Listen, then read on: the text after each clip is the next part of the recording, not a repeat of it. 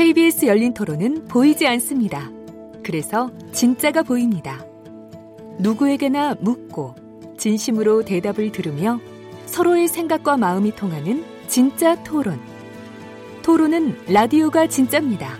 KBS 열린 토론. 시민 김진애의 진행으로 듣고 계십니다.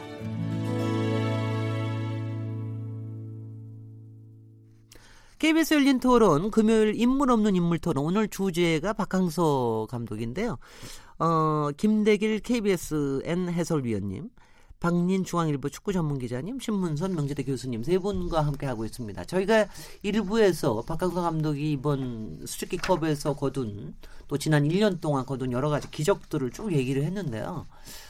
우리가 이 기적들을 보면서 우리가 알아도 이제 궁금한 거는 아니 그, 그런 기적을 만들어내실 수 있는 분이 왜 한국에서는 못 떴나?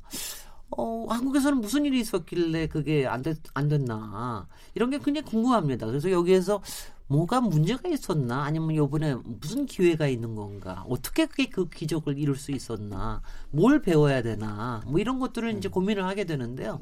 그런 부분에서 한번 말씀을 해 주십시오. 김대린 네. 해설위원님, 왜 박항서 감독이 서, 저, 한국에서는 별로 이렇게 뜨지를 못했습니까? 어, 간단히 말씀드리면 삼박자가 안 맞았던 거죠. 주변 환경이 박항서 감독을 환영하지 않았던지 네. 준비된 선수가 없었던지 네. 또 프로구단에서는 재정적인 투입이 안 됐던지 뭐 여러 가지 문제가 있었겠죠. 근데 왜 제가 이 말씀을 드리냐면 이제 히딩크 감독 전자에도 말씀드렸습니다만 상당히 준비 기간을 잘할 수 있게끔 어느 국가에서 그렇게 초유의 이 대표팀 소집이라는 건 없는 거거든요. 네. 그런 어떤 배경이 좀 있었던 것 같고 그렇지만 히딩크 감독이 어떤 리더십도 있었고 근데 지금 베트남 같은 경우에도 국내에서 성공하지 못했던 박항서 감독이 가서 하는 거. 그러니까 저는 이렇게 봅니다. 저도 지도자 생활을 했었습니다만 명장이라는 건요. 선수가 없으면 명장이 없는 겁니다. 예. 예. 그것은 이제 프로 구단에서도 보면 얼마만큼 재정적인 걸 투입을 해서 선수를 영입을 해주고 또 거기에 이제 좋은 감독이 있으면 더 좋은 거죠. 근데 박항서 감독이 국내에서 못했던 팀들을 쭉 보면 그렇게 가감하게 투자했던 팀들이 아니었어요. 음. 군 팀에도 있었고 뭐 하지만 이제 결과적으로 성공적이지 못했던 거 그리고 이제 결국 창원시청까지 내려갔는데 베트남은 제가 말씀드렸습니다만 준비가 돼 있었어요. 네. 그러니까 10년 전서부터 선수들을 육성을 했었고 베트남이 축구에 대한 이 프로젝트를 시행했었고 거기에 박항서 감독이 간 거죠. 네. 그러니까 선수도 매년 틀려지게 성장을 합니다만 지도자도 사실은 계속 내공이 쌓이게 되거든요. 근데 박한사 감독 지도력을 쭉 이, 이력을 보면 엄청난 내공을 쌓을 수 있는 경력을 쌓았어요. 그러니까 준비된 베트남 23세 이하 선수들 거기에 그 내공을 가지고 합쳐지니까 또 베트남의 환경이요 축구에 대해서 어마어마하다는 얘기 계속 하고 있잖아요. 네. 이제 그런 게 버무려진 게 지금 박항서 감독의 어떤 베트남 축구가 아닌가 뭐 네. 이렇게 볼 수 있을 것 같습니다. 네. 신문선 교수님께서는 어떻게 보세요? 그 박항서 감독이 왜 한국에서 그러면 글쎄요. 어, 이렇게 크게 네. 어, 성공을 못했을까? 아마 기업에 인사 관리하시는 분들은 네. 의문을 필요할 거예요. 어. 네. 그 기록을 이제 살펴볼 필요가 있어요. 네. 어, 제가 2002년 월드컵이 끝나고 나서 아시안 게임에 부산 아시안 게임 때 현장에서 생중계를 했어요. 이제 올드 팬들은 다 아실 겁니다.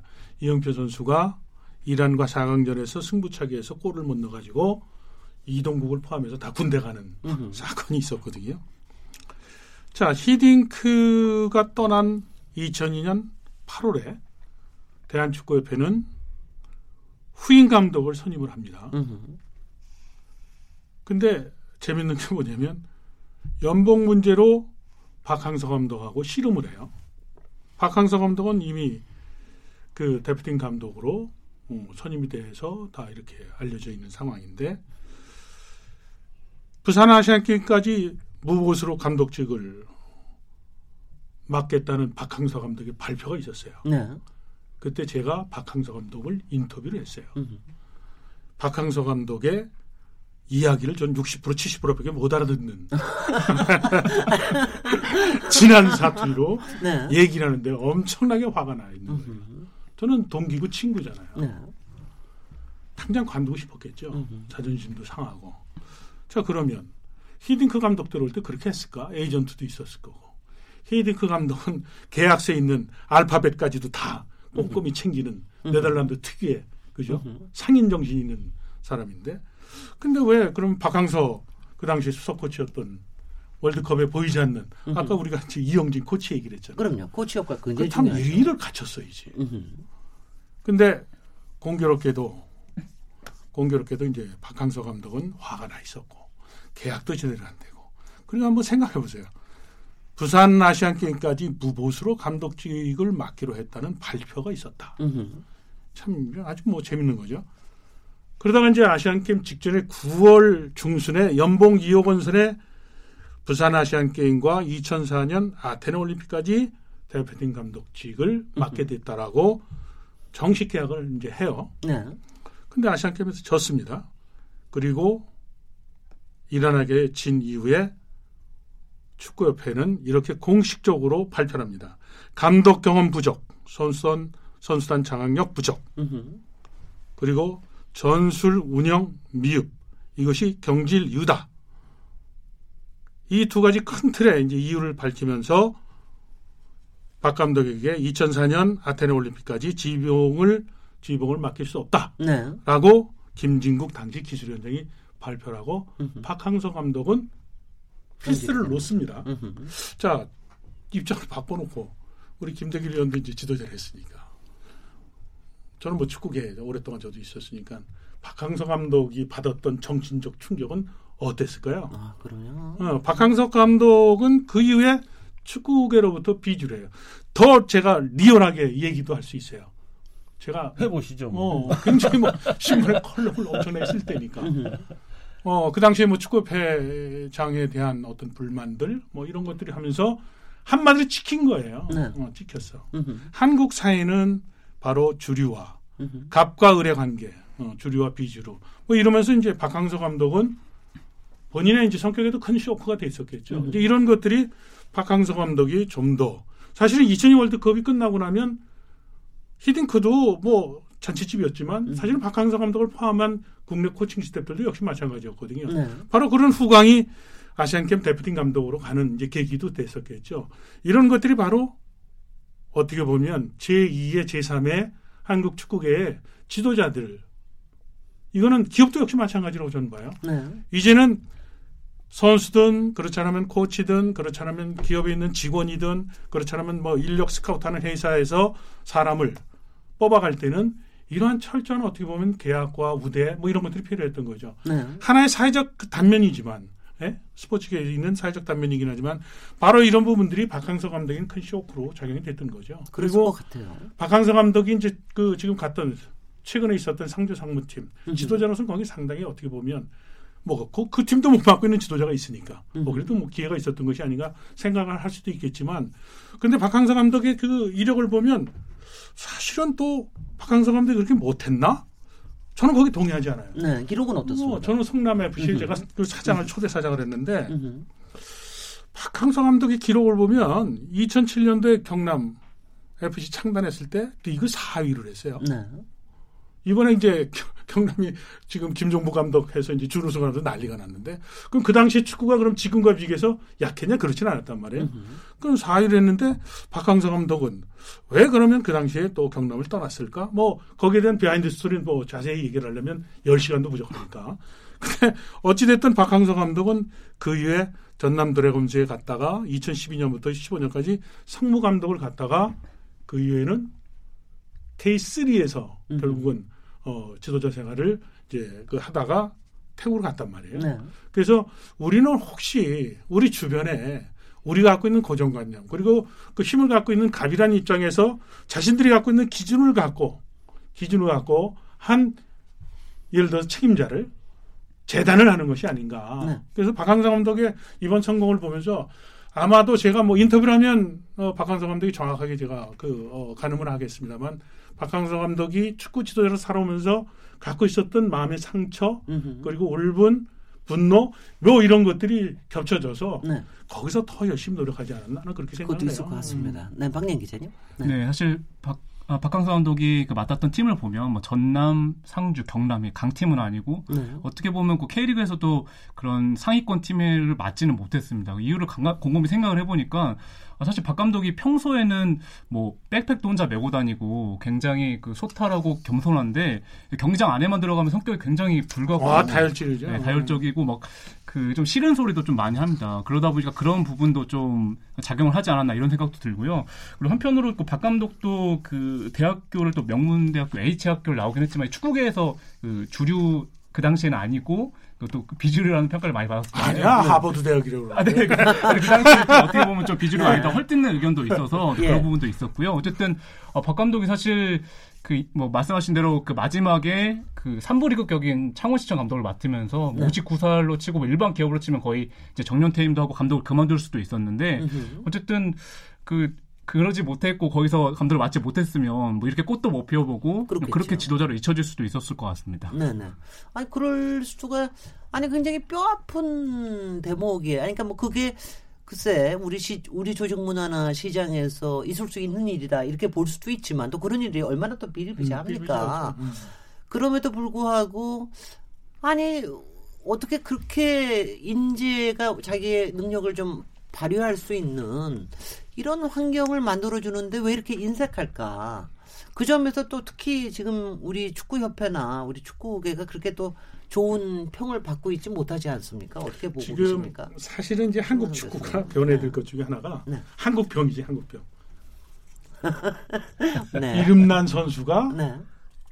유능한 감독이라는 등식은 빨리 던져야 돼요. 그리고 지금 박민 기자 얘기를 했지만 그 학력 뭐 어느 학교를 나왔느냐 그리고 또 어느 지방 출신이냐 종교는 또 뭔가 그리고 또 이데올로기를 갖다 붙이는 경우도 있잖아요. 네. 뭐 이런 얘기를 하는데 그거는 이제 털어버려야 된다고 이제 생각을 하고 어떻게 보면 이번 박항서 감독은 저는 사회학적 측면에서 저는 이제 봐요. 네.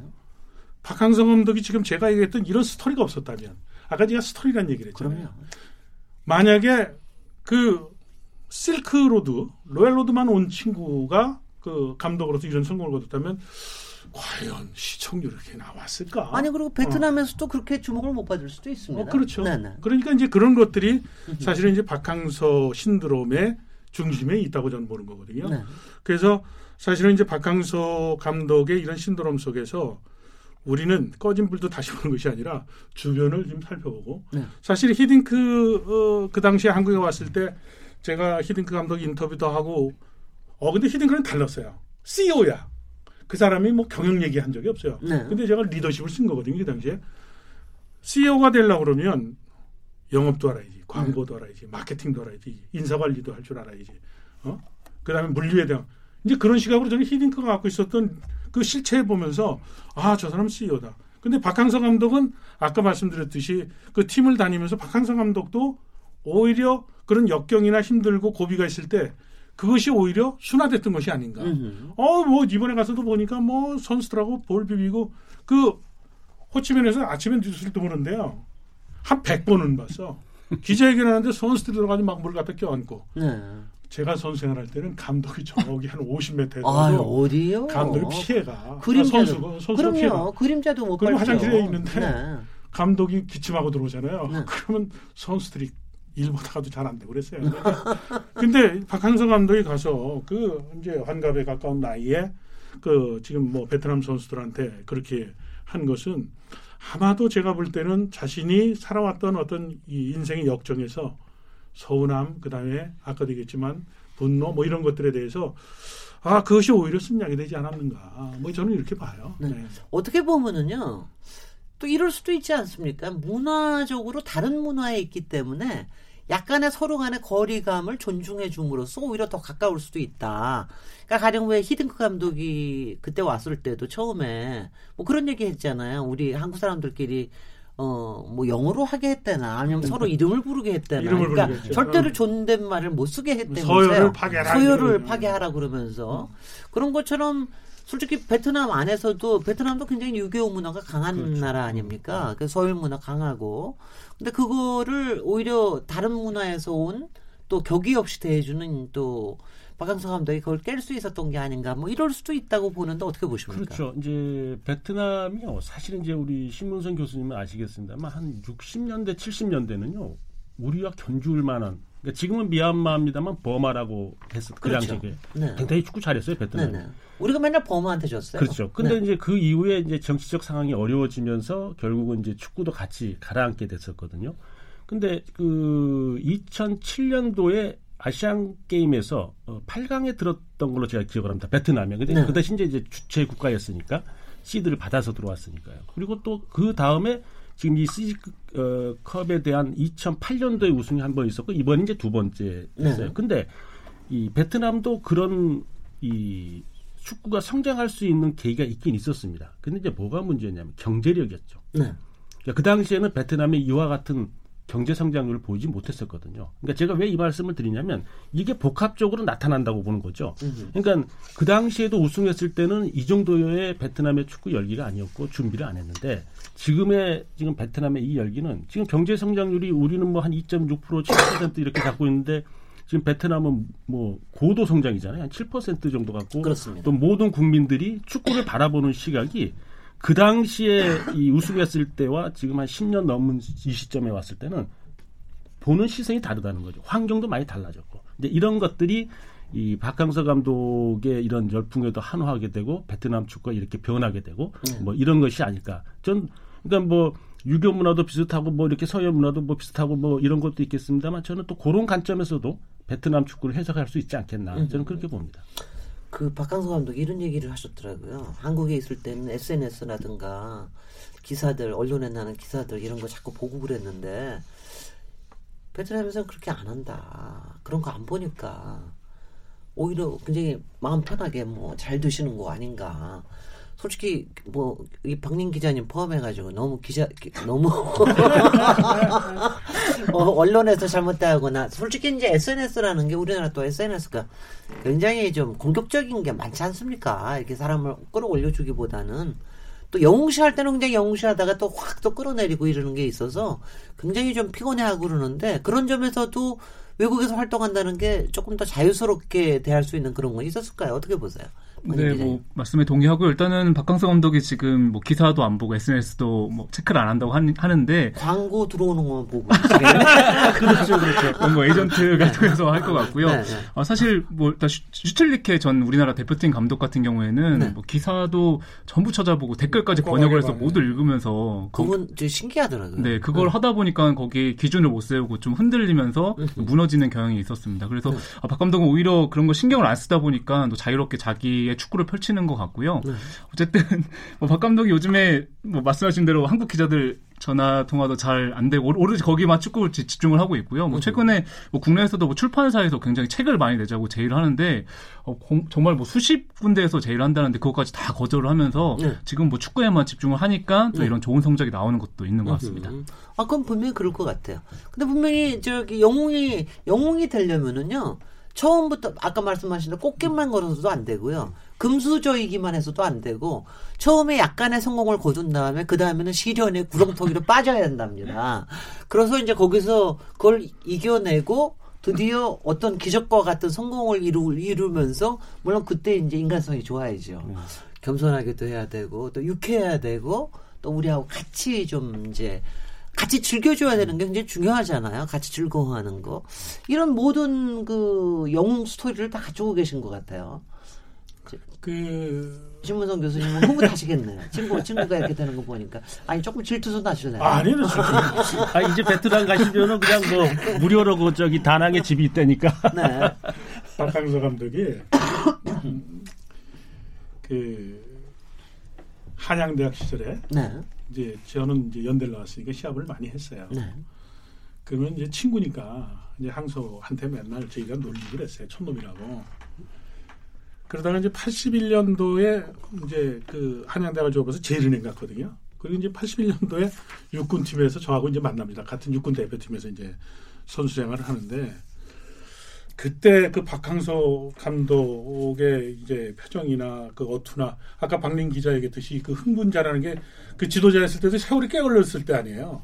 현역 때는 더했어. 그러니까 조금만 화나면 뭐 운동장에서 박항서가 어, 화가 나가지고 쫓아다니니까 굉장히 네. 아주 정말 다혈질 어, 일종의 굉장히 다혈질. 강했어요. 그래서 네네. 우리가 이제 별명은 이제 그 박항서를 우리가 이제 배터리라고 그랬거든요. 엄청나게 잘 쳐. 바캉스 배터리 네. 다잘 들립니다. 굉장히 네, 그러니까 진짜 성실해요. 네. 어, 저는 그 박항서 감독이 이제 성공한 요인들을 몇 가지를 봐요. 아까도 얘기했지만 그러면 SNS를 왜 안 할까? 음. 아, 저도 호치민 가가지고 어, 영자지 좀 달라더니 영자지도 호치민은 없어. 그래서 네. 베트남어로 돼 있는데 못 읽겠어. 뭘못 읽죠 당연히. 아니, 그러니까 박항서 감독이 거기서 SNS를 어떻게 하느냐고. 네. 그러니까 박항서 감독이 영어나 뭐 이런 건 안 되는데 오히려 그런 것들이 그러면 거꾸로 생각해서 우리는 그럼 뭔가? 네. 아까도 말씀하신 너무 예민한 거 아닌가? 네. 아, 독일 월드컵 때 갔더니 독일에 가서 호텔에서 기사 좀 검색하려고 했더니 특급 호텔인데도 인터넷이 안 돼. 네. 독일 사람들은 그렇다면서 유럽 최고의 부자 국가인데 인터넷이 잘 되는 게 음흠. 그 국가의 GNP나 GDP 순위하고 비례하는가? 음흠. 뭐 그런 생각을 저는 해요. 그래서 어떻게 보면 한국병인데 이 한국병이죠. 아까도 얘기했지만 뭐 학력이나 학연 뭐 이런 것들 얘기를 하고 그다음에 지연, 저 지연이나 뭐 종교까지도 제가 얘기를 했지만 박항서 감독의 지금 베트남과 이런 부분에 대해서 저는 한국병을 거기에 대입을 시켜보면 우리가 너무 호들갑 떠오르는 것은 아닌가. 어. 빨리 달아오르고 그렇죠. 빨리. 없이 버리고 네. 저 냄비에다가. 냄비에다가 네. 시기에다가 질투에다가. 그 다음에 아닌 것을 설로 만들어서 그것도 확장시켜 가지고 네. 뭐 이런 거죠. 그러니까 그 어, 사실은 이제 박항서 감독의 이야기라면 요즘에 만나면 전태 두 개로 두 부류로 나눠져요. 걱정하는 사람들은 뭐라냐면 박항서 감독 이제 그만 들어와라. 걱정되는 거야. 왜요? 아니 지금이 좋은데 네. 여기서 탁 털고 히딩크처럼 딱 오면 네. 좋지 않겠느냐. 아, 네. 그러니까 이제 한국 사람들은 걱정이야. 아, 박항서 네. 감독이 지금 스즈키컵에서 우승하고 이게 난리가 났는데 네. 그럼 저거 어떻게 돼? 저 잘못되면 또 어떻게 할까? 어허. 이게 이제 한국적인 어떤 이런 아이, 정서가 있는. 아, 그런 게 있군요. 어, 그런 게 있는 거죠. 그러니까 네. 사실은 이제 박항서 감독의 예, 지금 어떻게 보면 이제 베트남에서 성공을 통해서 이제 보는 것은 어, 히딩크 때와 이제 대입을 시켜서 그럼 박항서는 왜 한국에서 성공하지 못했을까? 음흠. 뭐 이런 거 아니에요? 네. 근데 제 생각에는 그거는 박항서 개인의 어떻게 보면 그 노력이나 그다음에 어떻게 보면 준비나 이런 것도 중요는 하겠지만 요 박항서를 둘러싸고 있던 구성원들 여기서도 사실은 어떻게 보면 포용하지 못한 것도 저는 있다고 보는 거거든요. 네. 그래서 이제 한국 축구가 선진화 되려면 사실은 이제 지도자들의 어, 미래에 대해서 좀 참고 인내하고 보여주는 기다려주는 어떤 이런 것도 필요하고 네. 그리고 정말로 아까도 얘기했지만 첫 번째 고쳐야 될 것이 우수한 선수, 유명한 선수가 좋은 감독이 된다라고 생각하는 등식을 이걸 깨버려야 되겠다. 네네. 또두 번째. 한국에서는 다루기 쉬운 사람을 선호하죠. 부하직원을 써. 네. 그러다 보니까 40대 감독들이 이제 득세하는 시대가 됐어. 네. 어, 박항서 감독 나이는 지금 한참 제일 좋을 때 사실은 네. 지도자라서 경험도 있고 그리고 어? 인격도 좀 이제는 좀 느리게 세상도 볼 수도 있고 그리고 본인도 긴장도 확실히 어, 풀고 풀어졌고, 여유도 생기고. 어, 경제적인 네. 여유도 있었을 거고 네. 애들도 성장했을 거고 음흠. 근데 우리는 한 50, 60 되면 부리기 힘드네. 음흠. 그러니까 내친 거야. 네. 근데 그게 과연 박항서만 그럴까? 네. 한국사에 그렇게 된 거 아니에요? 그래서 박항서 감독의 이번 그 스토리는 성공 스토리는 사실은 한국사의 시산 바가 크다. 음흠. 난 그런 면에서 박항스, 박항서 감독의 지금 이런 그 쾌거는 아주 한국 어떻게 보면 그 병을 고치는데 약으로 좀 썼으면 좋겠다. 아, 정말 생각을 아니 해요. 정말 배울 게 굉장히 많은 것 같아요. 네, 네. 김대 김대길 해설위원님께는 어떻게 생각하십니까? 네. 아니 저는 특히요. 그 연배가 지금 이제 이제 내년에 임무는 환갑이 시라고 그러는데 사실 우리는 환갑 그럼 무슨 뭐 대단한 것 같지만 외국 사람들은 요새 월드컵 감독이 다 60대들이 전성기 아닙니까? 그렇죠. 예. 물론 나이에 대한 그런 게 별로 없는데 우리가 좀 너무 심한 거 아닌가 하는 그런 생각도 좀 듭니다. 그렇습니다. 네. 지금 이제 우리 국내 K리그 감독들 보면 사실 젊은 세대 교체 네. 말로 들으면 상당히 좋은 단어잖아요. 세대 교체. 음. 근데 이제 지도자라는 그 부- 영역을 이제 예전에는 이제 그런 경향이 있습니다. 우리 신 교수님 말씀하신 대로 좀 뭐 학연, 지연 뭐 이런 등등의 좀 좋지 못한 것들이 꼭 대입되긴 했어요. 근데 이제는 많이 개선이 됐죠. 네. 지금 시대가 어떤 시대입니까? 많은 사람들이 눈으로 보고 있는데 그런 게 지금 통할 시대도 아니고 또 이제 협회도 많은 개선 프로그램을 내놓고 있고 또 투명하게 하고 있고 이제 그러면서 이제 좋은 지도자가 나올 걸로 보는데요. 근데 요 점은 좀 저도 사실은 이제 우리 협회가 예, 지적을 좀 해야 될 거는 예, 지도자에 대한 새로운 출발선인 거죠. 네. 그러니까 유명한 선수들이 좀 더 어드밴테이를 가지고 지도자로 접근하기는 쉽죠. 그러니까 K리그 같은 경우에 보면 이제 좀 인기 있었던 선수들이 빨리 올 수 있잖아요. 네. 근데 그거는 출발점에 서로 좀 틀리긴 합니다만 지도자 영역은 새로운 영역으로 보는 거죠. 저는. 네. 그러니까 선수 시절을 잘했다고 해서 지도자 꼭 잘하냐 그건 아니라는 거고. 저도 그건 뭐 분명한 예. 것 같습니다. 그럼 지도자로 새로 출발했을 때 이 지도자가 얼마만큼 잘 성장해 나갈 수 있도록 이제 그런 프로그램들이 서비스가 되어 있느냐 이걸 음. 우리가 상당히 좀 챙겨봐야 될 부분이거든요. 네. 그러니까 훌륭하지 않았던 선수들이 지도자로 변신해서 훌륭하게끔 성장한 또 그런 지도자들 지금 현재 있거든요. 우리 국내에. 예. 네. 근데 이 박항서 감독도 좀 우리 그 좀 깊게 들어가 보니까 이제 그런 아픈 부분이 있었는데 아마 음. 또 그게 박항서 감독에 또 약이 되지 않았을까 하는 생각도 들어요. 좋게 그렇죠. 해석을 하면. 네. 예. 그래서 제 생각에도 이 박항서 감독을 통해서 이 던져지는 메시지가 뭐 다양한 부분에서 있지 않겠나. 지금 이 자리는 이제 우리 박항서 감독에 대한 이 소시, 소위 영웅당 아닙니까 지금? 그렇죠. 저도 사실은 네, 네. 이 열린 토론에서 박항서 감독 때문에 이 열린 토론을 한다는 것 자체가 네. 상당히 좀 이, 이게 새로운 기적을 쓰는 사람들이 있거든요. 네, 네. 그래서 그, 렇게 이런 거 하면은 굉장히 우리 한국 사회에 새로운 충격을 던져주는 게 확실하게 사실입니다. 그렇죠. 그래서 네. 지도자 영역을 다시 봐야 될 것 같아요. 그래서 이제 꼭 젊은 세대 교체라는 좋은 단어인 것 같지만 지도자 영역에서는 박항서 감독처럼 이렇게 나이를 먹으면서 더 내공을 쌓고 음. 훌륭한 지도자로 변신할 수 있다는 것. 네. 예, 박항서 감독 던져진 메시지. 지금 또 최강희 감독도 지금 전북에 있다가 잘 마무리하고 최강희 감독도 그 연령대예요. 지금 60. 네. 근데 지금 텐진으로 또 가고 뭐 네. 이런 것들을 봤을 때 지도자의 영역은 좀 새롭게 우리가 좀 봐야 되지 않느냐. 음. 나이를 먹으면 퇴출이라는 게 아니라 네. 그 노하우를 예, 이 전수 받을 수 있게끔 하는 통로도 좀 열어놔야 되지 않나. 네. 이런 메시지를 던진 것 같아요. 네, 박명 기자님. 네. 네, 사실 그 박 감독이 59살인데 본인의 간절함도 좀 있었던 것 같아요. 그러니까 좀 재밌는 얘기인데 당시에 베트남 감독 지원자가 300명이었다고 합니다. 아, 당시에 아시아권의 음. 뭐 지도자들 지원자가 네네. 많았지만 그때 어 그래서 그 박 감독이 베트남 임원 면접을 봤는데요. 네. 어, 다, 그 베트남 사실 성인 남성 키가 165cm고 박 감독도 165cm로 좀 작습니다. 네네. 근데 본인이 그 임원 면접 앞에 가가지고 머리에 이렇게 손을 대더니 네. 그, 그랬다고 합니다. 아, 저는 키가 작아서 베트남 선수들의 비애를 잘 알기 때문에 작지만 빠르고 아. 기동력 있는 축구를 펼치겠다 이렇게 네네. 말을 했더니 베트남 네. 임원들이 정말 빵 터지. 떨어지면서 네. 아 당신의 축구를 이해하겠다 이러면서 그, 그, 거기서 이제 결정을 네. 했다고 하거든요. 그러니까 네. 박 감독이 그 정말 그 흙길도 걷다가 꽃길도 걷다 했는데 그 본인 영웅이 되기 위해서 또 이런 간절함도 나이가 어떻게 보면 정년퇴임을 앞둔 그런 음. 상황이었잖아요. 네. 뭐 그런 간절함도 확실히 또 이런 신화를 만든 하나 요인이지 않나 또 이런 생각도 듭니다. 야 300대 1을 뚫고 들어가서 그 오디션에서 겨우겨우 낙찰이 된 감독인지는 몰랐습니다. 저 굉장히 어, 감독 오디션도 정말 만만치 않군요. 어, 오늘 정말 재밌는 얘기를 굉장히 많이 듣습니다. 오늘 금요일 열린 토론 코너가 인물 없는 인물 토론인데요. 박항서 감독 열풍을 통해서 우리 사회에 던지는 여러 가지 메시지들을 읽고 있습니다. 잠시 쉬었다가 토론 이어가도록 하겠습니다. 지금 여러분께서는 KBS 열린 토론 시민 김진애와 함께하고 계십니다. 라디오 토론이 진짜입니다. 묻는다, 듣는다, 통한다. KBS 열린 토론. 시민 김진애의 진행으로 듣고 계십니다. 네, KBS 열린 토론 오늘 금요일 인물 없는 인물 토론 박항서 감독에 대한 얘기 나누고 있는데요. 김대길 KBSN 해설위원님, 박린 중앙일보 축구 전문 기자님, 신문선 명지대 교수님 세 분과 함께 하고 있습니다.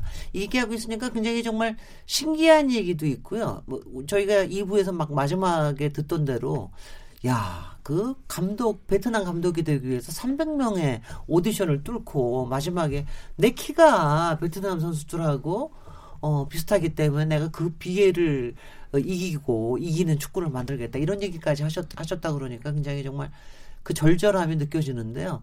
어, 그런 절박함과 그 다음에 의지 이런 것들을 이제 가지고 지난 1년 2개월 남짓에 이제 큰 기적을 이루셨는데 사실 이번에 이 박항서 열풍이라는 게 사실 뭐 당장은 박항서 감독 개인에게도 좋고 또 우리나라에서는 지금 뭐 뭐 수출과 또 여러 가지 문화 교류와 뭐 경제 교류와 이런 거에 굉장히 큰 관심을 갖고 있지만 아무래도 저희가 가깝게는 이것이 우리 축구계에 던지는 메시지, 그 다음에 우리의 이제 리더십에 관련된 우리의 또 다른 생각 이런 거에 대한 시사점이 뭘까 이거에 대한 관심이 가장 클 것 같은데요. 일단 축구계에서는 이거를 어떻게 그냥 마냥 좋다고만 하고 있습니까? 나름대로는 반성도 하고 있습니까? 어떻게 그, 음, 하고 있습니까? 좀 복합적으로 펼쳐지고 있죠. 네. 어, 일단 이제 지도자의 역할이 저렇게 중요하다는 것을 이제 축구계에서는 다시 한번 각인시켜준 그런 계기가 됐고요. 네. 또 하나 이제 이 젊은 세대 교체라는 지도자 이제 이런 부분 부분을 다시 한번 되돌려 리뷰해서 한번 볼 수 있는 그런 계기도 됐고요. 그러니까 협회에서도 지금 이제 이런 거죠. 어, 베트남이 도대체 왜 저렇게 됐을까? 어, 그리고 지금 이제 중요한 것은요. 앞으로 베트남의 저 축구가 이번을 계기로 경제력도 이제 좋아지고 있다 보니까 축구에 대한 자본력이 쏠리게 될 거예요. 왜 이 말씀을 드리냐면 미국, 유럽도 보면요. 초창기에 막 경제 성장할 때 어느 종목에 자본력이 쏠리느냐에 따라서 그 종목이 인프라가 어떻게 좋아질 거고 향후에 100년 지나고 난 다음에 엄청난 변화가 가져오는 게 되는 거거든요. 네. 그런 의미에서 이제 이 베트남에 대한 축구를 보고 있는 건데요. 예, 또 하나는 우리 입장에서 보면 저렇게 미래를 위해서 10년 전서부터 준비를 했다는 베트남. 우리는 뭘 하고 있을까? 글쎄 말이죠. 예, 그러니까 유소년 대한 육성 프로그램, 유소년에 대한 거 뭐 지금 협회 예산이 한 880억 정도 이렇게 잡혀 있는데 많은 돈을 이제 유소년 쪽에 쓰려고 하고 있습니다. 근데 이제 얼마만큼 좀 정제되고 계획되어 있어 이제 그 돈을 쓸 거냐가 중요한 거거든요. 그러니까 베트남에 대한 저런 축구의 성장을 보고 우리도 유소년에 그러니까 우리가 지금 이 피파 지금 10위권 안에 들어가겠다는 얘기 아닙니까? 지금 우리가 50, 50위권에 있는데 네. 그러려면 10년이고 15년이고 준비를 해야 된다는 건 모든 걸 공감을 하고 있어요. 네. 근데 어떻게 할 거냐에 대한 그 이 문제를 풀어야 되는 문제에 대해서 서로 각기 다른 의견들이 충돌하고 있거든요. 네. 근데 베트남의 이번 저 상황을 보고 우리도 한번 다시 들여다볼 필요가 있겠다. 그래서 우리가 성적을 내고 좋은 결과물을 세계 무대로 간다면 역시 유소년에 대한 육성을 어, 베트남을 통해서 우리가 다시 한번 확인하고 있지 않나 이렇게 봅니다. 베트남도 이렇게 투자를 좀 많이 하고 그렇게 된 게 10년 전에 어쩌다가 한 번 우승을 했기 때문에 또 관심이 더 많아진 것도 있었던가요? 그런 것도 있었 겠고요. 네. 그러니까 이제 베트남 축구 협회의 재정적 상황이 넉넉하지 않으니까 네. 제가 이제 그 말씀드렸습니다. 저쪽 잘라이라는 그룹에서 이제 상당히 많은 것을 이 축구에 투자를 하게 됐죠. 이제 그 결과물들이 지금 이제 낳게 되고 지금 이제 또 그게 파생되고 있고 확산되어지고 있다 이제 이렇게 볼 수 있는 거거든요. 근데 아무튼 음, 그걸로 인해서 우리 축구계에 던지는 메시지가 아, 상당히 근데 특히 이제 뭐 유소년 쪽에 예, 상당히 그 또 지금 사실 이, 이렇게도 봐야 됩니다. 베트남의 지금 프로리그가 1부가 한 14개, 그 다음에 2부 리그라고 여긴 팀이 한 10개 팀. 그러니까 우리는 1부 리그가 지금 12개, 그 다음에 이제 2부 리그가 지금 10개가 될지 9개가 될지 지금 그 상황에 있는데 우리보다 팀이 많아요. 네. 그거 1, 2부로만 본다면. 음. 그러면 베트남 축구의 선수들을 우리 쪽으로 끌어들여서 이제 그쪽 시장도 같이 우리가 어, K리그에서 이제 쯔영 선수를 데려오기로 했습니다만 성공적이지 못했거든요. 근데 이 선수들이 이제 성숙되어져 있으니까 이제 그런 것도 같이 우리가 좀 K리그에서는 좀 고민을 좀 해봐야 되지 않겠나 생각됩니다. 네, 신문선 교수님 어떻게 보고 계십니까? 그 박항서 신드롬 그 이면에 있는 대한민국 축구를 그 어, 살펴보면 사실은 서글픈 자화상을 좀 발견을 해요. 네. 어, 스포츠는 이미지를 갖고 먹고 사는 거거든요. 어, 또 스토리가 당연히 있어야 되겠죠. 어, 박항서 감독의 지금 성공적인 이러한 그 스토리와 대입시켜서 대한민국 축구를 보면 왜 대한민국의 국민들이 베트남 축구하는 것에 근 20%에 가까울 정도의 마음을 줬을까? 음. 어. 바로 그겁니다. 그렇죠. 네. 고객 감동, 고객 만족 뭐 이런 거죠. 그러면 아니, 형제가 뛰고 또 자기, 자기 나라인데 그러면 왜 월드컵 최종 예선 때 두 자리도 우리는 축구를 구매하지 않을까 시청자들이. 그럼 대한민국 축구의 지금 자화상이라고 제가 표현했잖아요. 그리고 우리의 축구 스토리는 뭘까? 승부 조작, 그 다음에 부정부패 이게 만연된 모습이 있는 거예요. 그 자화상 속에 그럼 소비자인 시청자들 또 축구 팬들은 한국 축구 그러면 남은 이미지는 뭘까? 아, 불량품인 한국 축구를 아무리 포장을 잘한다고 하고 광고비를 아무리 드린다고 해도 과연 소비자들이 살까? 라는 거죠. 박항서를 통해서 대한민국 축구는 각성을 해야 된다고 저는 보는데 소비자의 마음을 살 수 있는 건 뭘까? 바로 스포츠 갖고 있는 공정성이에요.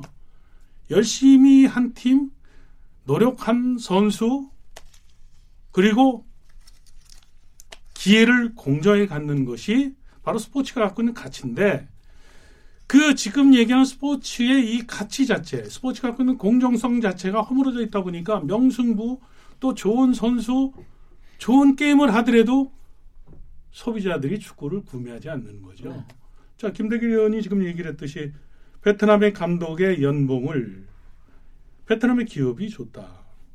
축구협회 예산이 뭐 880억 내년도 예산 뭐 얘기를 하는데 2002 월드컵 때 축구 협회 예산은 천억이 넘었었어요. 네. 지금 시장에 자연 예를 들어서 물가 상승률을 적용한다면 지금 축구협회 예산은 얼마나가 있을까? 16년. 어, 돈이 있으면 더 좋은 지도자를 데려다 쓸 수 있고, 으흠. 그리고 김 의원 얘기했듯이 유소년 축구에 더 많은 돈을 우리가 지원을 해서 투자를 해서 긴 플랜을 짤 수도 있는데, 그럼 과연 왜 축구는 이렇게 찌그러들었을까? 우리는 감동이 없는 거예요. 네. 감동이. 으흠. 스토리가 없어.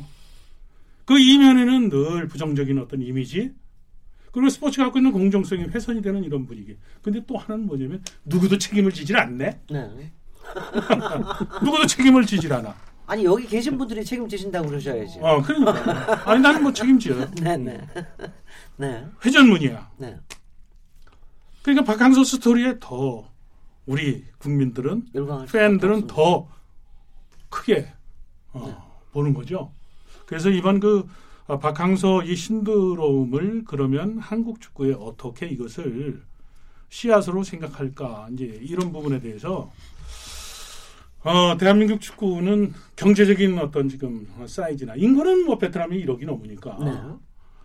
뭐 그리고 우리가 갖고 있는 축구의 자질 선수들의 어떤 저기 우리는 뭐 팀수는 적더라도 프로 축구의 역사라든가 이런 것을 놓고 보면 또 월드컵에 출전했던 이런 어, 그 어, 스토리라든가 히스토리 뭐 이런 것을 놓고 보면 결코 대한민국이 어, 지금 베트남과 비교할 그런 단계는 아니잖아요. 네. 그러면 우리가 시스템이나 그리고 아까도 얘기했지만 스포츠의 그 공정성을 어떻게 회복을 하고 국민들에게 불량품을 만드는 기계는 다 폐기해 버렸고 정말 우리 깨끗한 어, 물건을 만들겠다라고 한번 선언하는 건 어떨까 이제 그런 생각을 해요. 감동이 없으면 스토리가 없으면 결국은 스포츠라는 것은 서비스업이고 스포츠는 이미지를 파는 건 이 산업인데 산업이 돌아가지 않으면 2002년 월드컵 때 우리가 천억이 넘던 예산이 지금 880억까지 줄어들었는데 네. 그럼 대한민국은 박항서 감독 같은 이런 훌륭한 지도자가 왔을 때 기업이 나는 한국 축구를 위해서 대한민국 축구를 위해서 나도 연봉을 줄게. 이천 월드컵 때는 히딩크 감독이 경기력 향상 기금을 해서 정부에서 돈을 지원한 겁니다. 네. 그래서 앞서도 얘기했지만 정부에서 히딩크 감독 인사 문제에 관심이 있었던 거거든요. 그렇다면 대한민국 축구가 베트남이 저렇게 저기를 하고 그다음에 축구가 이게 상승되니까 국력이 향상되는 것 같고 국가의 기운도 상승되는 것 같고 야 스포츠가 중요하고 축구가 중요하구나 라고 할 수 있도록 바꾸는 체질을 바꾸는 가장 중심에 있는 코어는 누굴까? 바로 축구죠. 네. 축구. 네. 축구에 관련된 산업에 종사하는 사람들이거든요. 프로축구연맹 예산 줄어들어 그러니까 명문구단이란 서울, 뭐 수원연 매일 듣는 얘기는 나쁜 얘기들만 나오는 겁니다. 계속. 어? 그래서 이거를 박항서 감독이 이런 신드롬을 통해서 대한민국 축구는 일신하는 어, 그런 마음의 다짐을 갖는 것은 어떨까 이제 그런 생각을 저는 해봤어요. 네. 근데 지금 음. 이제 신 교수님 말씀에 이제 다, 그 저는 이제 예산에 대한 부분을 이제 혹시 이 청취자 여러분들께서 어, 좀 오해 소지가 있을 수 있으니까요. 협회 예산이 이제 사실 더 늘어나지 않은 것은 잘못된 건 맞습니다. 네. 이제 800한 80억 정도 내년 예산인데 그 중에 이제 천억 됐던 게 왜 이렇게 줄어들었냐. 근데 그걸 좀 이제 들여다 봐야 되는 게 에, 예전에 이제 그 예산 지원이 이제 정부에서 스포츠 토토 기금이라는 게 있습니다. 그러니까 이제 경기 지원 단, 단체에 지원하는 금액이 있는데 그게 10%거든요. 매출액의 이제 이익금액. 그게 이제 프로 연맹 하고 합쳐서 들어왔던 돈이 한 300억 정도가 됐었어요. 이제 그걸 가지고 축구협회 반, 프로연맹 반을 나눴던 것을 이제 이게 지금 이 회계상 보면 거쳐서만 나가는 건데 굳이 그걸 잡지 않고 그냥 프로연맹을 바로 주게 된 겁니다. 그러니까 이제 그게 한 어, 지금 아마 한 계속 증가가 됐을 텐데 에, 그 돈에 대한 부분이 천억에서 한 150억 정도가 빠지니까 네. 그게 이제 천억 밑으로 떨어진 것 같이 이제 이렇게 좀 착시 현상이 보이는 것도 있을 거고요. 그것도 이제 토토 기금 자체가 그게 계속 증가가 됐을 건데 그게 지금 정부 기획재정부 예산으로 편성이 돼 버렸어요. 그러면서 이제 그 내려오던 지원금 자체가 많이 줄어들었습니다. 이게 이제 이런 부분이 이제 더 제 생각에는 더 늘어났어야 되는데 예, 그런 부분도 이제 없잖아 있겠습니다만 실질적으로 들여다보면 이제 그런 이제 부분이 있기 때문에 천억 밑으로 떨어진 예산이다. 뭐 이렇게도 좀 아셔야 될 것 같습니다. 네, 박민 기자님 어떻게 생각하세요?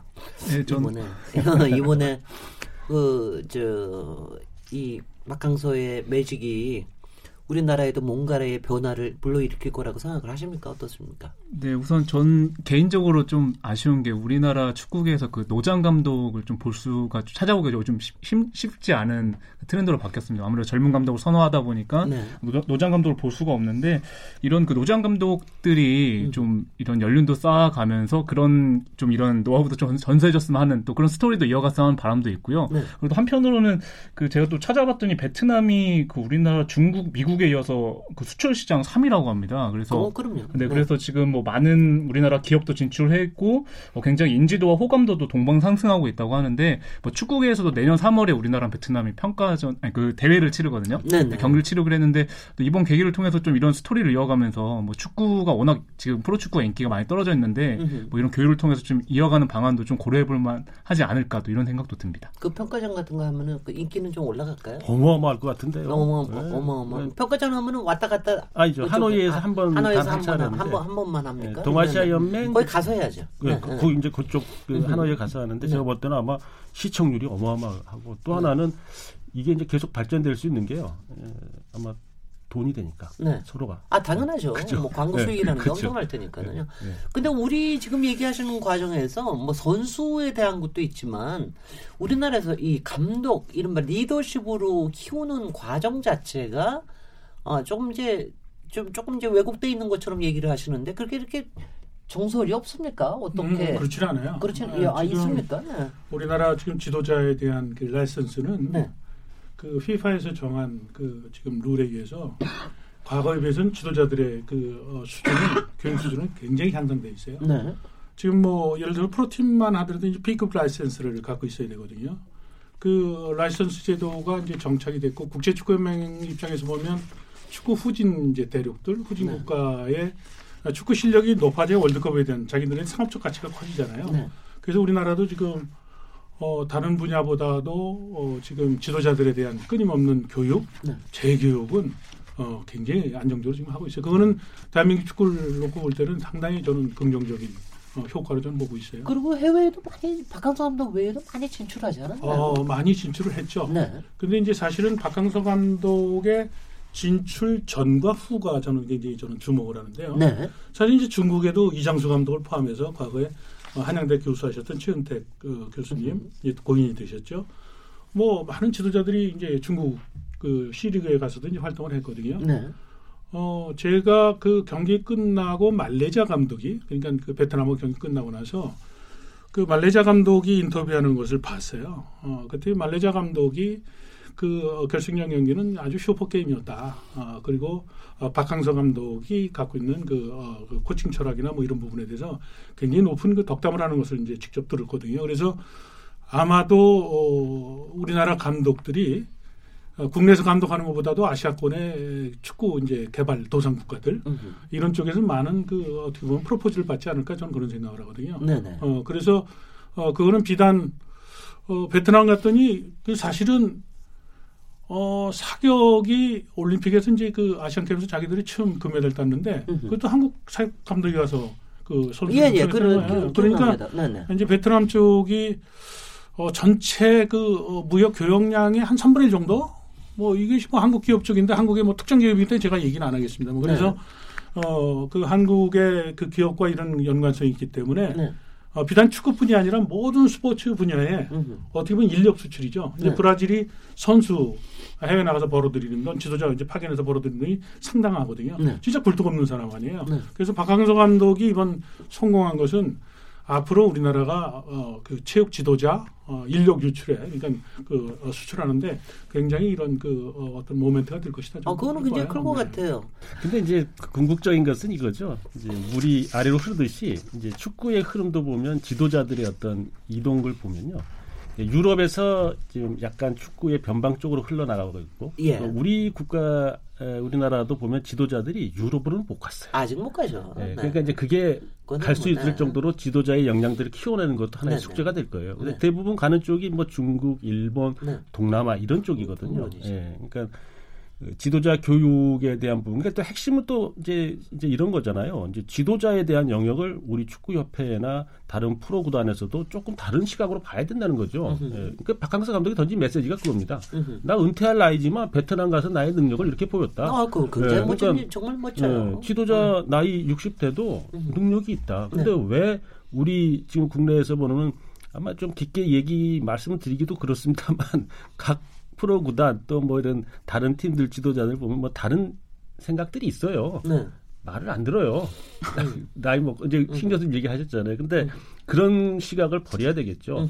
지도자라는 영역은 시간이 지나면 지날수록 계속 노력한 지도자들은. 계속 내공이 쌓이고 있다는 거. 그다음에 유명 선수가 반드시 좋은 지도자가 되지 않는다는 것을 빨리 이 변화를 줘야 될 것 같고 그리고 네. 궁극적으로 유럽까지 우리 지도자들을 내보낼 수 있는 교육 프로그램도 이제 준비를 해야 된다. 뭐 이런 메시지겠죠. 네. 홍님 기자님. 네, 저 박 감독한테 직접 물어본 적이 있습니다. 만약에 그 동남아시아 진출을 염두에 둔 국내 지도자들에게 해줄 말이 있느냐 이렇게 네. 직접 제가 공항에서 물어본 적이 있는데요. 예, 예. 아, 박 감독이 굉장히 멋있는 말을 또 해주더라고요. 그러니까 음. 박 감독이 어, 도전에는 성공과 실패밖에 없다. 던져봐야 결과를 알 수 있다면서 어, 한국에 있을 때보다 의미 있는 것을 느낄 수도 있고 어, 도전해봐라 또 이렇게 이야기를 했거든요. 네. 이렇게 말한 것처럼 좀 우리나라 지도자들도 외국에 나가서 이런 좋은 경험도 쌓고 뭐 이렇게 하는 것도 좀 괜찮을 것 같습니다.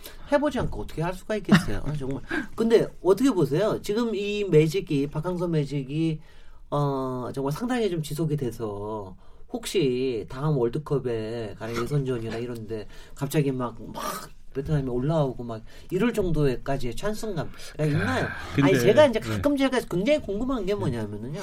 가령 중국 같은 경우에는 일단 뭐 인구도 많고 돈이 없어. 아니 돈도 이제 아니 돈도 돈도 디기디기. 아니 달라 많고. 돈도 저기 하고 그러는데 왜 이렇게- 그러고 근데 그 친구들은 공안증 있고 어 이렇게 왜 이렇게 빨리 못 따라오느냐가 굉장히 신, 자기 신기하게 생각될 때도 있는데요. 저는 이렇게 중국 스포츠 음, 경력이라고 하는 게 이렇게 짧은 동안에 쌓기가 어려운 겁니까? 자 네. 리피가 갔어요. 네.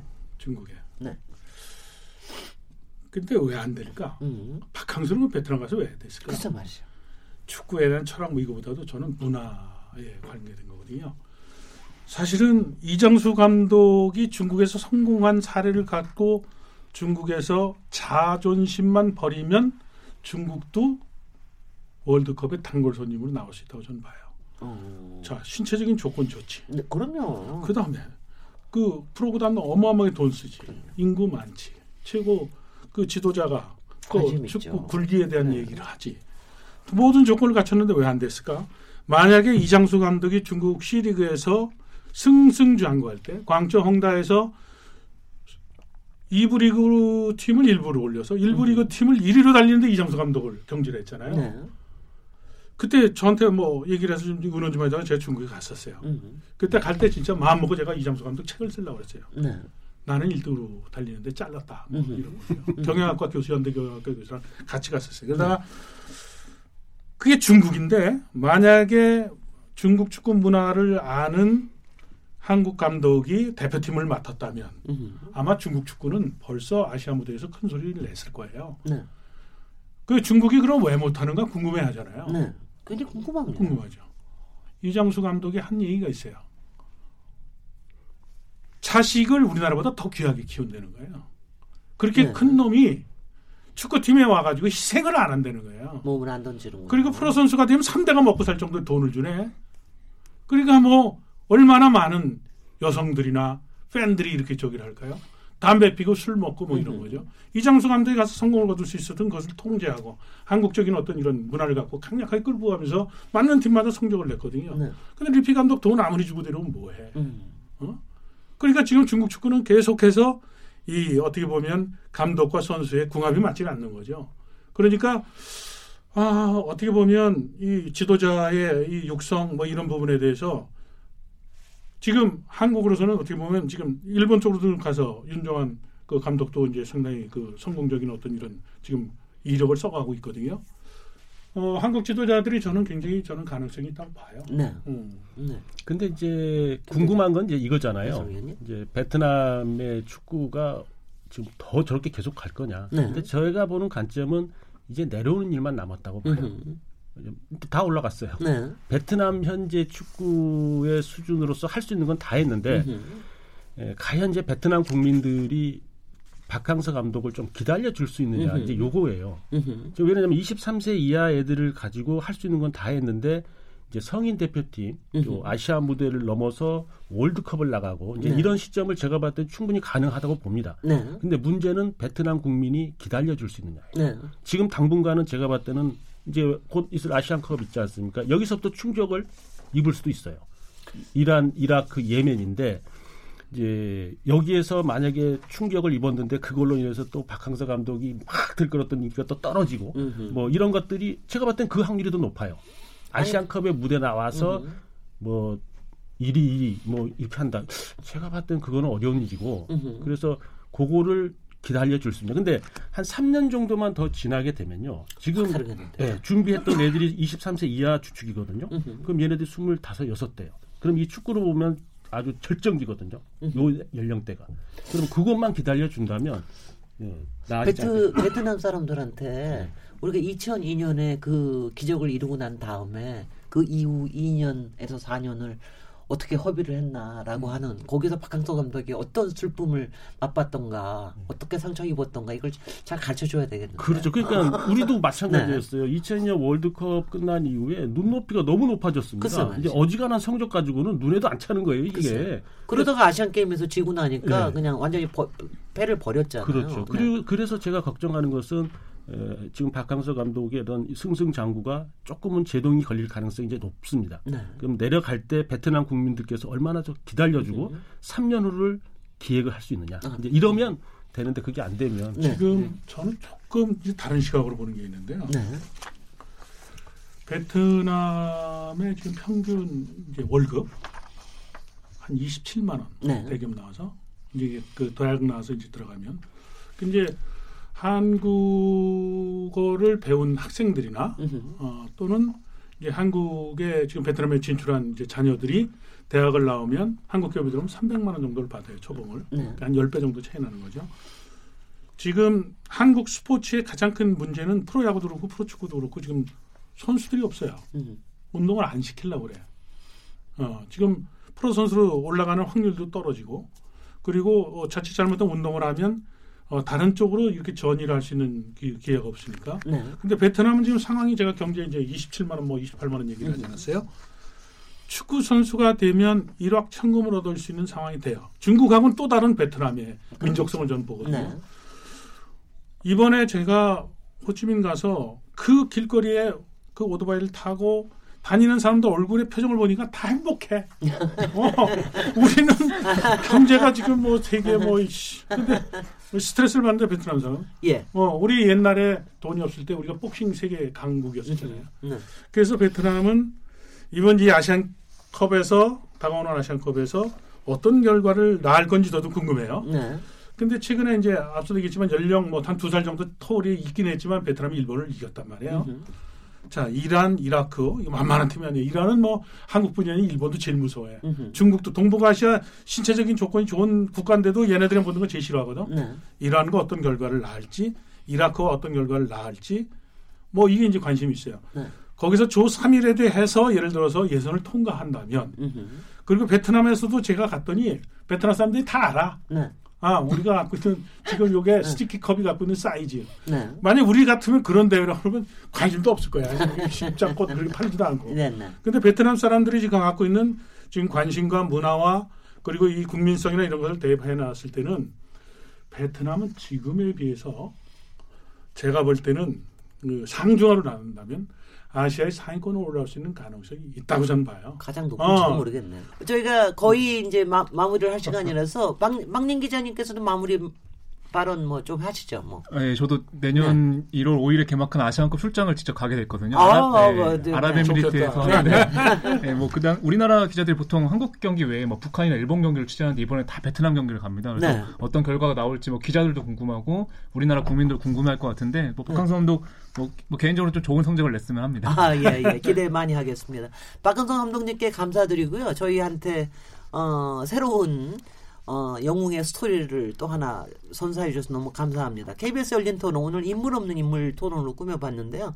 오늘 토론에 참석해 주신 김대길 KBSN 해설위원님, 박린 중앙일보 축구 전문 기자님, 신문선 명지대 교수님 세 분 모두 감사드립니다. 아, 저는 어, 주말 지내고 월요일 날 7시 20분에 다시 돌아오도록 하겠습니다. 감사합니다. 네, 감사합니다. 감사합니다.